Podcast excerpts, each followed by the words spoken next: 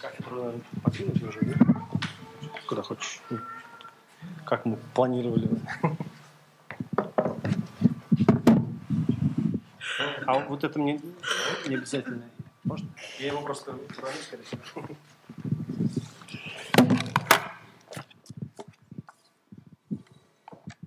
Приветствую, дорогие братья и сестры. Сейчас такое время у нас в России особенное, да, у нас Рождество две недели длится, с 25 по 7, да, включительно. И сегодня мы тоже будем говорить о рождении Иисуса Христа, но прежде чем мы обратимся к Божьему Слову, давайте мы помолимся, попросим Божьего благословения. Господь, мы благодарим Тебя за то, что сегодня у нас есть возможность свободно, открыто изучать и проповедовать Твое Слово, Господь. Ты благослови, чтобы Твои слова, они были настоящим живым хлебом, Господь, для нашей души, Господь, чтобы мы внимали им, Господь, чтобы мы действительно жили по Слову Твоему, Господь. И сейчас, в это время, которое Ты особо, Господь, даешь нам, Ты убери всякие посторонние мысли, Господь, чтобы Слово Твое оно проникало в наши сердца, Господь, благослови. Сделай нас настоящими Твоими учениками, Господь, способными влиять на этот мир, Господь, и приводить других людей к Тебе. Благодарим Тебя за все, Господь, да будет Тебе слава во имя Иисуса Христа. Аминь. А, сегодня я хотел бы обратиться ко всем нам известным стихам, которые рассказывают о том, а, как другие люди узнавали о рождении Иисуса Христа. Таких эпизодов два у нас в Евангелии от Луки во второй главе, в Евангелии от Матфея тоже во второй главе. И сначала мы прочитаем а, из второй главы Евангелия от Луки, стихи с 8 по 18. В той стране были на поле пастухи, которые содержали ночную стражу у стада своего. А, вдруг предстал им ангел Господень, и слава Господня осияла их, и убоялись страхом великим – и сказал им ангел, не бойтесь, я возвещаю вам великую радость, которая будет всем людям. Ибо ныне родился вам в городе Давидовом Спаситель, который есть Христос Господь. И вот вам знак. Вы найдете младенца в пеленах, лежащего в яслях. И внезапно явилось с ангелом многочисленное воинство небесное, славящее Бога и взывающее – Слава вышних Богу и на земле мир, в человеках благоволение. Когда ангелы отошли от них на небо, пастухи сказали друг другу, «Пойдем в Вифлеем и посмотрим, что там случилось, о чем возвестил нам Господь». И поспешив, пришли и нашли Марию и Иосифа, и младенца, лежащего в яслях. Увидев же, рассказали о том, что было возвещено им о младенце Сем. И все слышавшие дивились тому, что рассказывали им пастухи. Аминь. Знаете, это такой интересный эпизод, мы все его прекрасно знаем. Он у нас и в воскресной школе постоянно присутствует, и на разных картинах, да, эти пастухи, ночь, овечки пасутся, это разверстые небеса, там в меру э, воображения художника изображены там эти ангелы, которые поют.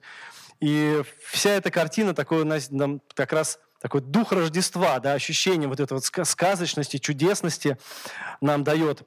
На самом деле это интересный эпизод, потому что он, по сути, в общем-то, не, сильно связан с самой историей. Да? До этого мы читаем о Благовещении, о том, как Иосиф с Марией шли э, в Вифлеем, что там с ними случилось. Да? То есть история Иисуса Христа. И вдруг, так скажем, на арене истории и в Слове Божьем возникают самые обычные пастухи, которые содержали ночную стражу у стада своего. Знаете, Вифлеем это совсем рядом, там километров, наверное, 8-9 от Иерусалима. Я хоть сам не был, но те, кто были, наверное, так скажут, да, что это не, не так далеко. Это э, плодородная земля, и там действительно было много овец по той простой причине, что эти овцы приносили жертву в Иерусалиме. То есть это постоянная эти отары овец, их нужно было постоянно э, пасти, да, менять пастбище, и это круглосуточно происходило, и пастухи, скорее всего, наверное, пасли одно из, а, из таких стад, ночную стражу, то есть дежурили, как мы сейчас говорим,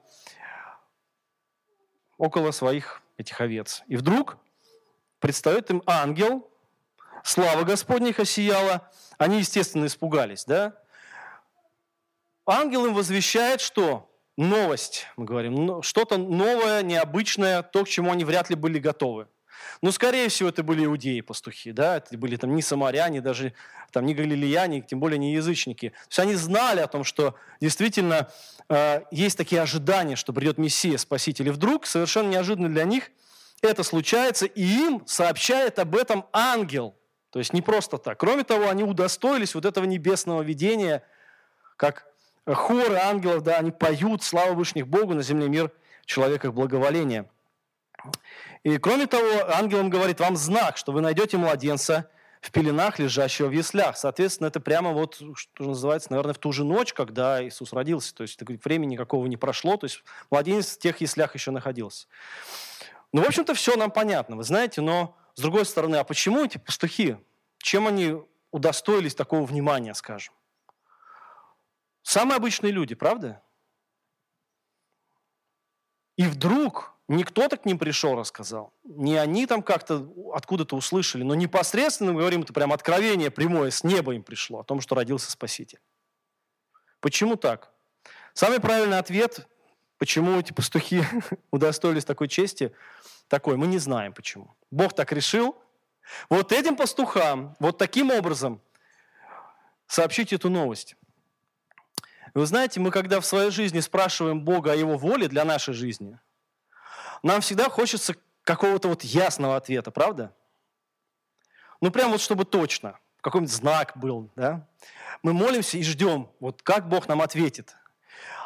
И, естественно, у нас есть внутри какие-то ожидания. Мы, мы часто так молимся, а у нас уже есть ответ, который мы хотим получить. И мы ищем знаки, которые указывают именно на этот ответ – а бывает так, что мы действительно ну, перед каким-то очень серьезным решением в жизни стоим, и мы вот правда не знаем, как поступить. Вот есть Божья воля или нет? И в такие моменты, наверное, было, было бы нам очень приятно, если бы ангел нам явился и сказал, делай вот так. Вот в этом Божья воля, точно. Мы такие сразу, хух, все понятно. Буду делать вот как Бог мне сказал. Это так кажется. Представьте себе, что если действительно ночью вот вы сидите за компьютером или где вы там ночную стражу, бывает, несете. И вдруг вам ангел является, и небесное воинство, представляете? Я удивляюсь этим пастухам.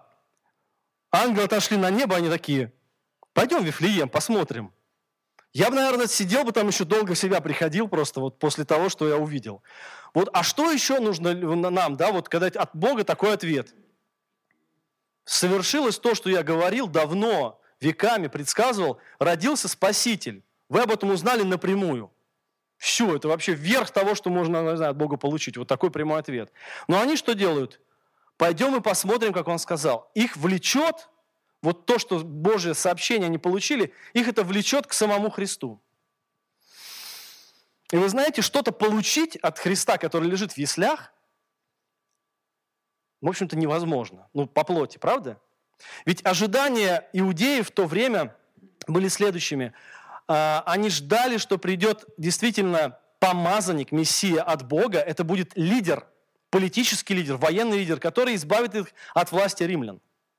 Но младенец, который лежит в яслях, в кормушке для скота, где-то в пригороде Иерусалима, который родился в самой бедной и простой семье, сложно связать с ним ожидания такие, что это вот тот, который сейчас нас избавит от, от всех наших проблем. И пастухи, которые пошли туда, их влекло не их какое-то плотское э, желание, не их ожидания человеческие. Их влекло туда то, что Бог им сообщил. Спаситель, смотрите, какие слова. «Э, родился в городе Давидовом Спаситель, который есть Христос, Господь. Сразу три титула. Спаситель, тот, кто спасет людей. Христос помазанник и еще и Господь, это имя Божье. И действительно эти пастухи пошли, увидели, нашли, мы читаем, младенца Иосифа, Марию, и увидели, рассказали, что было возвещено, и, и все слышавшие дивились тому, что рассказывали им пастухи. То есть они после этого рассказывали другим людям, что произошло, и кто, кто им явился, и кто родился, и так далее. И, в принципе, этот эпизод, он завершен. Он, он знаете, он прекрасен вот в своей простоте и чудесности. Обычные люди, ничем не примечательные, получают такой мощный призыв от Бога, повинуются Ему и находят то, что Бог обещал. И мы не видим здесь э, каких-то, знаете, оправдавшихся ожиданий у этих людей, не оправдавшихся ожиданий. Они просто в радости, в послушании идут за Богом куда? Ко Христу. Мне бы хотелось, чтобы в нашей жизни тоже так было всегда. Но есть еще один рассказ о Рождестве Иисуса Христа. Это Евангелие от Матфея во второй главе. Здесь другие действующие лица, они не менее интересны, мне кажется, даже более интересны. Давайте прочитаем. Когда же Иисус родился в Вифлееме Иудейском, в одни царя Ирода, пришли в Иерусалим волхвы с востока и говорят, где родившийся царь Иудейский? Ибо мы видели звезду его на востоке и пришли поклониться ему. Услышав это, Ирод царь встревожился, и весь Иерусалим с ним. И собрав всех первосвященников и книжников народных, спрашивал у них, где должно родиться Христу? Они же сказали ему, в Вифлееме Иудейском, ибо так написано через пророка. И ты, Вифлеем, земля Иудина, ничем не меньше воеводств Иудиных, ибо из тебя произойдет вождь, который упасет народ мой Израиля. Тогда Ирод, тайно призвав волхвов, выведал от них время появления звезды. И, послав их в Вифлеем, сказал, «Пойдите, тщательно разведайте о младенце, и когда найдете, известите меня, чтобы мне пойти поклониться ему». Они, выслушав царя, пошли. И се звезда, которую видели они на востоке, шла пред ними, как, наконец, пришла и остановилась над местом, где был младенец. Увидев же звезду, они возрадовались радостью весьма великую. И, войдя в дом, увидели младенца с Марией, матерью его, и, пав, поклонились ему. И, открыв сокровища свои, принесли ему дары – золото, ладан и смирну. И, получив во сне откровение не возвращаться к Ироду, иным путем отошли в страну свою. Кто такие волхвы? Они еще названы мудрецами. Мы знаем, что они с Востока. Оказывается, там так все интересно в то время было. Ирод-то был уже старый совсем, лет 70, наверное. Кроме того, он был вообще не иудей как оказалось. Он был царем Иудеи, но он был идумеем, потомком э, Исава, да, по-моему? Потомком Исава. То есть, в принципе, он занимал трон только благодаря тому, что, тому, что его поддерживали римляне, то посадили. Он был очень мнителен, он перебил там всех своих э, детей, жену, всех, кого он подозревал в заговоре, он уничтожал. То есть человек так, мы говорим, держался за кресло, ему было очень страшно.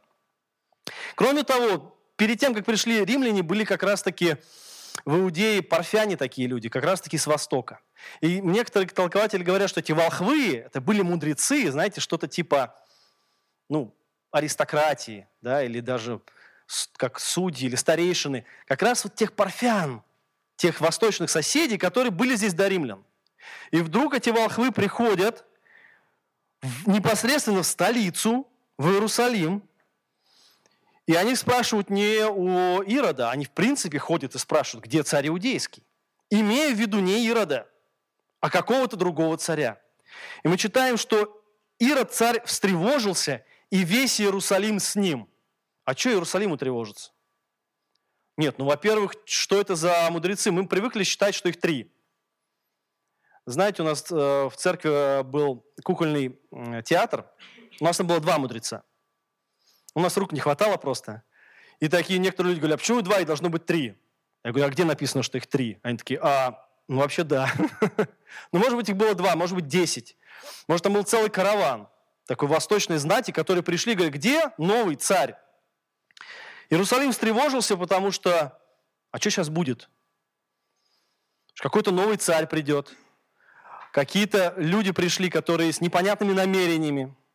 Может быть, разведчики, может быть, лазутчики, или что это вообще такое? А как отреагирует Ирод? Может быть, сейчас ну, стоит репрессии по, по подозрению всех вообще, тут, кто был не согласны, заточить в тюрьму. Действительно, это э, так, принесло беспокойство людям. И что сделал Ирод? Он встревожился, конечно, он встревожился. Новый царь, то ли с востока сейчас придет, То ли здесь сейчас э, иудеи, которые постоянно там что-то такое вытворяли, какие-то восстания, неспокойство, они кого-то сейчас еще лидера какого-то найдут себе. А он призывает кого? Первосвященников и книжников. Спрашивает, где должен родиться Христу, то есть Мессия. Они знают, книжники и первосвященники знают, где. В Вифлееме. Так написано через пророка. Ирод что делает? Тайно призывает волхов. Мне, мне вот именно, в принципе, тексты все эти э, мы знаем хорошо. Но почему-то именно вот как готовился к этой проповеди, а почему он тайно признал, призвал волхов? Тайно. То есть он решил сделать из этого тайну. А они пришли, весь город подняли, как говорится, на уши, и вдруг он их тайно призывает и отправляет их как бы э, в Вифлеем уже от себя. Я думаю, что для того, чтобы, знаете, как полгорода за ним не пошло. Чтобы как можно меньше информации было у людей о том, где этот новый царь. Конечно же, он их обманул, говорит, я тоже хочу ему поклониться. Ну так иди с ними, в чем проблема? Нет, он не пошел, он решил держаться, видимо, за свой трон, даже боялся оставить Иерусалим. Они пошли, и мы говорим, что, видимо, читаем, что звезда, которую они видели на востоке, у себя там, она их привела сначала в Иерусалим. А мне кажется это странным. А потом она же вела их, причем так, что шла пред ними и остановилась над местом, где был Иисус. Опять, знаете, у меня сразу картинки все вот эти вот слайды, да, когда мудрецы ночью идут. Мне кажется, что они все время кажется, что они ночью идут. Вам тоже так кажется? Ночами. Они шли ночами за звездой. Но днем же звезды не видно. Но если вы смотрели на небо и шли перед этим, там, одновременно с этим, то вы видите прекрасно, что все звезды, они двигаются вместе с вами. Куда бы вы ни шли, Луна, да? Все движется, небо также. Вы не можете, если вы пойдете за какой-то звездой, какой она яркая ни была, вы будете идти бесконечно по прямой за этой звездой. Здесь явно речь идет не о комете, как люди говорят некоторые, еще о чем-то. Ну, комета появилась там. Но как комета, которая будет на небе, ну, как точка светящаяся, как она приведет не просто в э, Вифлеем, а прямо на то место, где родился Иисус? Как это может быть? Вы знаете, вот эта история о том, что звезда, то есть какой-то свет, сияние вело мудрецов, оно напоминает э, те, те события, когда Бог вел израильский народ из Египта. Помните? Столб облачный и огненный, то есть слава Божья вела людей в землю, которую Бог обещал. Конечно же, ни у кого нет ответа, как именно это было. Видеозапись, к сожалению, не сохранилась. Но мы можем представить, что это было чудесное вообще явление. И эти волхвы, эти мудрецы, эти язычники, в общем-то, у них не было тех знаний, которые были у иудеев, при том, что Бог сверхъестественным образом призвал этих волхвов. Что-то они увидели, что-то они поняли, каким-то образом, может быть, через наблюдение за природой, может быть, через э, какие-то другие знания, но Бог так или иначе им открыл, что надо идти. Надо идти, там родился тот, кому нужно идти, понимаете? Это совершенно не так, как с э, пастухами – ангел с неба прямым текстом говорит, Вифлеем, там Христос, Спаситель, родился. Здесь что-то Бог их ведет, но через какие-то неясные моменты. Он их приводит сначала в Иерусалим, в столицу. Они спрашивают у людей, они думают, что все обладают этим знанием. Но совсем это не так. Оказывается, а, а, эти знания они особым образом получили, необычным. При том, что они язычники, не иудеи. Но Бог их приводит ко Христу.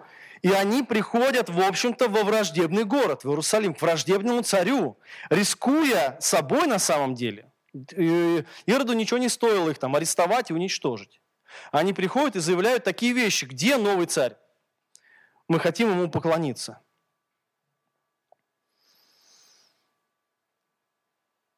Вот так интересно. Бог находит язычников, не иудеев. Бог открывается им особым образом, неявно, и ведет их ко Христу какими-то только Богу известными путями. Сначала в Иерусалим, чтобы об этом узнал Ирод. Потом особым образом эта звезда непонятная ведет их к самому Христу. Реакция Ирода же совершенно другая. А, при том, что мудрецы, эти волхвы, они действительно обладали положением в обществе. У них было, в принципе, я думаю, что все, не на что было жаловаться. Они все оставили, пошли в другую страну, чтобы встретить того, кого они считали им важно и необходимо встретить. Ирод же, понимая, что он не на своем месте, боясь, боясь опасаясь за свою жизнь, за свою власть, его реакция была совсем другая. Он увидел угрозу для себя, угрозу для своей жизни. На что он пошел? Он испытывал ненависть, он решился на обман и на убийство. И мы читаем дальше, что в 16 стихе, когда Ирод, увидев, что волхвы ушли, увидев себя осмеянным волхвами, весьма разгневался и послал избить всех младенцев в Вифлееме и во всех пределах его от двух лет и ниже, по времени, которое выведал от волхвов. Его желание, желание его сердца быть как можно дальше от Христа. Чтобы влияние Христа на его жизнь было минимальным, его не было совсем. Ему было спокойнее жилось бы, если бы Христос был вообще уничтожен. Вот такая реакция. Есть еще в этой истории действующие лица, которые обычно мы не замечаем. Это первосвященники и книжники. Это те люди, которые знали о приходе Христа из Писания. Они же цитируют пророка, они точно знают ответ на вопрос Ирода и этих волхвов. Где должно родиться? Вон, Вифлеем, рядом. Пару часов идти. Они услышали, что люди получили откровение, волхвы, что родился Христос. Они точно знали, где родится Христос. Они точно знали, кто должен родиться. Кем является Христос. Они знали Бога, они были религиозными, они узнали, что Мессия родился, и они, что они сделали? Ничего. Все эти события остались, оставили их абсолютно равнодушными к тому, что вообще происходит. То есть те люди, которые больше всего знали, они знали гораздо больше, чем волхвы, они жили совсем рядом, они услышали то, что это событие случилось, наконец-то Мессия пришел, они остались равнодушными. Вы знаете, все вот эти примеры, они показывают нам, как сегодня люди относятся ко Христу, как сегодня они реагируют на весть о том, что Бог послал Спасителя в этот мир. Сейчас время Рождества. Ни один человек, я думаю, даже в странах, где там христианство э, где-то притесняется и прочее, да все прекрасно во всем мире знают, что Христос родился. Знают, что это произошло 2000 лет назад. Знают, что это историческое событие – знают об этом из разных источников. Писание говорит о том, что мы просто наблюдая за природой, наблюдая за людьми, наблюдая за собой, мы можем сделать вывод о том, что Бог есть. Каждому человеку Бог дал вот это религиозное чувство. Животные и другие существа этого лишены. Внутри себя каждый человек понимает, что есть что-то выше, чем я – Откуда-то в моей душе есть природное чувство справедливости, природное чувство прекрасного, прекрасного. Есть совесть. Мы видим, как прекрасен этот мир, как все гармонично, мудро устроено, и все это свидетельствует нам о Творце. Возможно, так же, как этим волхвам. Их знание было неполным, частичным, но оно привлекло их к Богу, привлекало к Богу. Они искали более близкого знания Бога. В этом мире разные события в нашей жизни случаются, и через разные события Бог может привести нас к Богу. Есть люди, которые действительно ищут Бога. И Бог их ведет Ему известными путями куда? Ко Христу. И эти люди находят Христа. Минуя опасности, риск, не обладая каким-то полным знанием. Они могут сначала завернуть куда-то не туда, не к тем людям. Но в конце концов их Бог приведет ко Христу, и люди найдут там успокоение для своей души. Люди найдут там самого Христа. Что приобрели эти волхвы, когда нашли Христа? По плоти ничего, они что, отдали только, они принесли эти дары ему. Но они понимали, что это действие найти Христа и прийти к Нему, оно важнее, чем оставаться там у себя, чем искать что-то другое, искать какой-то другой смысл. Все, что угодно. Важнее прийти и найти Иисуса Христа. Но многие люди в этом мире похожи на Ирода, которые что? Настолько хотят оградить свою жизнь и быть в ней, так скажем, полновластным властелином. Люди свою свободу ставят как высшую ценность в каком смысле? Это моя жизнь. Я здесь решаю, что с ней делать. Я решаю, что для меня важно. Я, я, я, я, я. И когда эти люди слышат о том, что пришел кто? Спаситель, Христос, Господь. Не просто мудрый человек, не просто учитель истины, не просто пророк, но тот человек и Бог, который а, от отношений с которым зависит моя жизнь, это и будущее. И эти люди боятся, они хватаются за кресло, на котором сидят, и говорят, нет, мне хорошо так. Мне хорошо, когда меня никто не трогает, я боюсь что-то потерять. Как же, что будет с моей жизнью, если не я буду ей управлять? Что будет с моей жизнью, если не я буду самый главный? Если не мои желания будут на первом месте? И у этих людей получается. Вы знаете, Ироду не получилось уничтожить Иисуса Христа.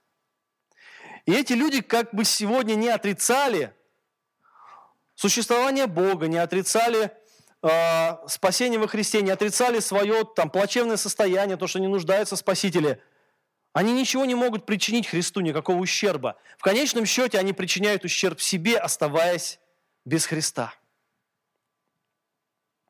Есть еще другой тип людей, сегодня их тоже немало.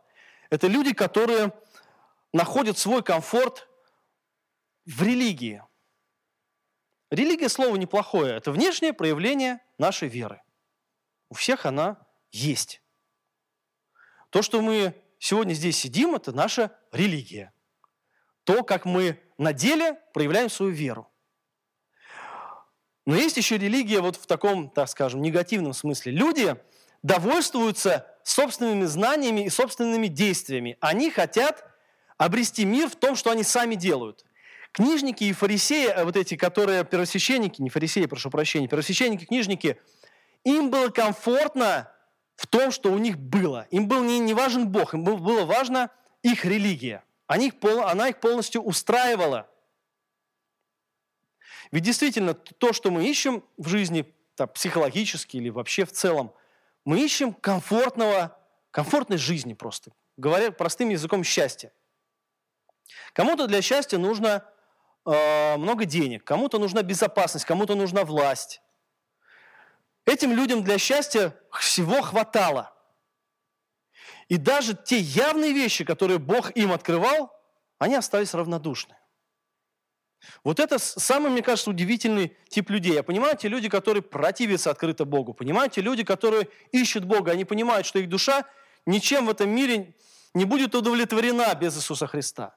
Но есть люди, которые довольствуются вот этим частичным знанием, и все – им нужна религия, но им не нужен Бог.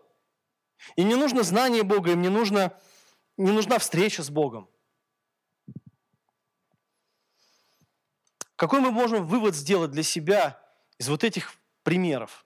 Конечно, здорово, когда Бог э, что-то производит в нашей жизни явное, как с этими пастухами. Да? Мы получаем явный ответ от Бога, у нас нет сомнений, у нас нет э, каких-то чего-то, что тянет нас назад. Мы просто бросаем эти стада наших, их овец и идем ко Христу. И очень здорово, если нам в жизни встречаются такие же люди, когда, знаете, Бог уже подготовил почву их сердца. Мы рассказываем о Христе, а они что? Как будто они все это время ждали, что мы их позовем в церковь ко Христу Иисусу. Да, так может быть. Но может быть иначе. Может быть, мы столкнемся с агрессией. Может быть, люди настолько ценят что-то свое, то, что на самом деле никакой ценности не имеет, но для них это важно. И они будут все усилия прилагать, чтобы как можно дальше быть от Иисуса Христа. Это, конечно, очень грустно, но так тоже бывает. Бывает, что люди каким-то образом имеют частичные знания о Боге, и мы, и Бог нас посылает к тому, чтобы людям яснее показать путь Божий. А есть люди, которым ничего не нужно, им, им достаточно того, что у них есть. Достаточно каких-то внешних проявлений религии. Там, может быть, пост какой-то или какие-то какие ритуальные действия. Нам хватит. Каждое воскресенье в церковь ходить? Нет, это уже фанатизм. Э, я помню, когда в этом костюме пришел, знаете, куда? На свадьбу к неверующему человеку. Крестик не снял. На меня так смотрели. Вот та часть столов, где сидел я, она как тихо очень была. И слышу э, напротив, сбоку чуть-чуть, а что это у него крестик? Он что, фанатик? А мне так приятно это было слышать, знаете. Что нужно, чтобы быть фанатиком? Крестик на пиджак повесить, я уже фанатик. Если бы так все было просто. Если бы так все было просто. Повесил крестик, и ты уже считаешься верующим, даже фанатиком. Нет. Иисусу нужно больше, чем наша религия. Иисусу нужно больше, чем просто наше знание о Нем. Он хочет, чтобы внутри нашего сердца было желание идти к Нему, встретиться с Ним и обрести то, что Он может дать. Вот те люди, которые в нашей истории, в этой э, евангельской, рождественской, которые встречались со Христом, ну, говоря прямым языком, они даже поговорить с ним не могли, он же младенец. Ну, серьезно. Вот сегодня мы можем, могут люди размышлять, ну что значит встретиться со Христом? А что должно со мной произойти? А что я получу? А что я потеряю? Это вопросы не имеет смысла задавать, надо сначала прийти и встретиться со Христом. И жизнь тогда изменится, потому что встреча со Христом – это поворотный, поворотный момент нашей жизни. Как рождение Иисуса Христа – поворотный момент истории человеческой, встреча со Христом сегодня для любого человека – это поворотный момент. И мы не сможем, знаете как, на пороге, не выходя, вот Волхвы сидели так, звезда, куда-то нас ведет, царь родился. А что будет потом?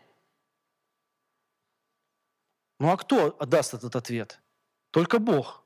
Но нужно встать, пойти, встретиться со Христом. И тогда от Бога ты получишь этот ответ. Невозможно заглянуть наперед.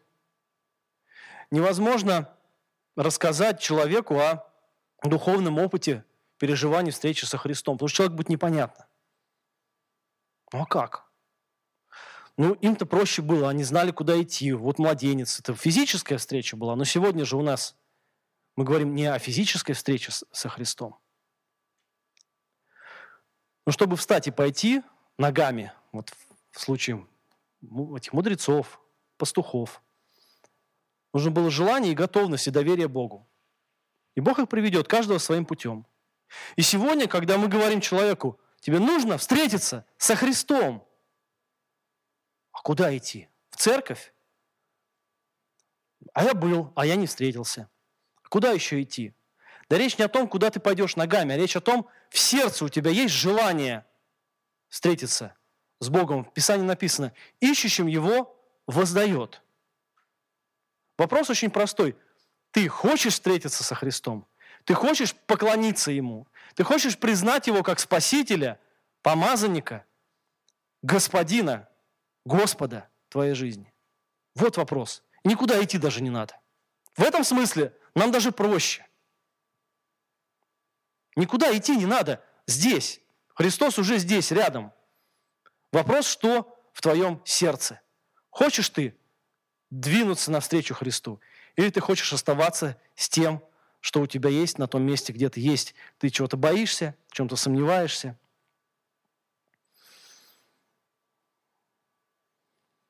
Я всем нам желаю, чтобы мы задумались еще раз в это время. Вспомнили, может быть, о том, как мы пришли ко Христу. Вспомнили о том, что в принципе-то событие это, конечно же, такое центральное в нашей жизни. Наше покаяние, наше обращение. Ну а что, сегодня нам не нужно двигаться ко Христу? Сегодня нам не нужно еще больше Его знать? Сегодня не нужно нам стремиться к еще более тесному общению со Христом? Конечно, нужно. Сегодня мы тоже не должны оставаться на том месте, где мы есть. Нам нужно идти вперед. И те люди, которые вокруг нас. Сейчас прекрасное время, чтобы делиться этой новостью. Как те пастухи, которые рассказывали о том, что родился Христос, что с ним и сегодня можно встретиться, что он и сегодня может изменить жизнь любого человека. Аминь. Давайте помолимся. Господь, мы благодарим Тебя за то, что Ты пришел в этот мир, Господь, за то, что Ты и сегодня, Господь, силен спасать, за то, что Ты сегодня призываешь разных людей разными путями, Господь. Мы все разные, все люди разные вокруг нас, Господь. И у каждого есть сомнения, у каждого есть страхи, Боже, но ты дай нам через эти страхи и сомнения услышать Твой голос, Твой призыв, Господь, и всегда стремиться к еще более тесному познанию Тебя, к еще более тесному общению с Тобой. Дай нам без всякого страха и сомнения – проповедовать о тебе, рассказывать о тебе, что ты ждешь встречи с людьми, что ты ждешь, когда сердце человека откроется навстречу тебе, Господь. Благослови, Господь, нашу церковь, благослови наших родных, Господь, благослови тех наших друзей, знакомых, Господи. Каждый из нас сейчас думает, наверное, о ком-то, кого мы знаем, Господь, но кто еще не верует в Тебя. Ты благослови, дай нам мудрости и силы Духа Святого, Господь, проповедовать о Тебе, о нашем Спасителе, о нашем Господе. Благослови, Господь, нас, во имя Иисуса Христа. Аминь.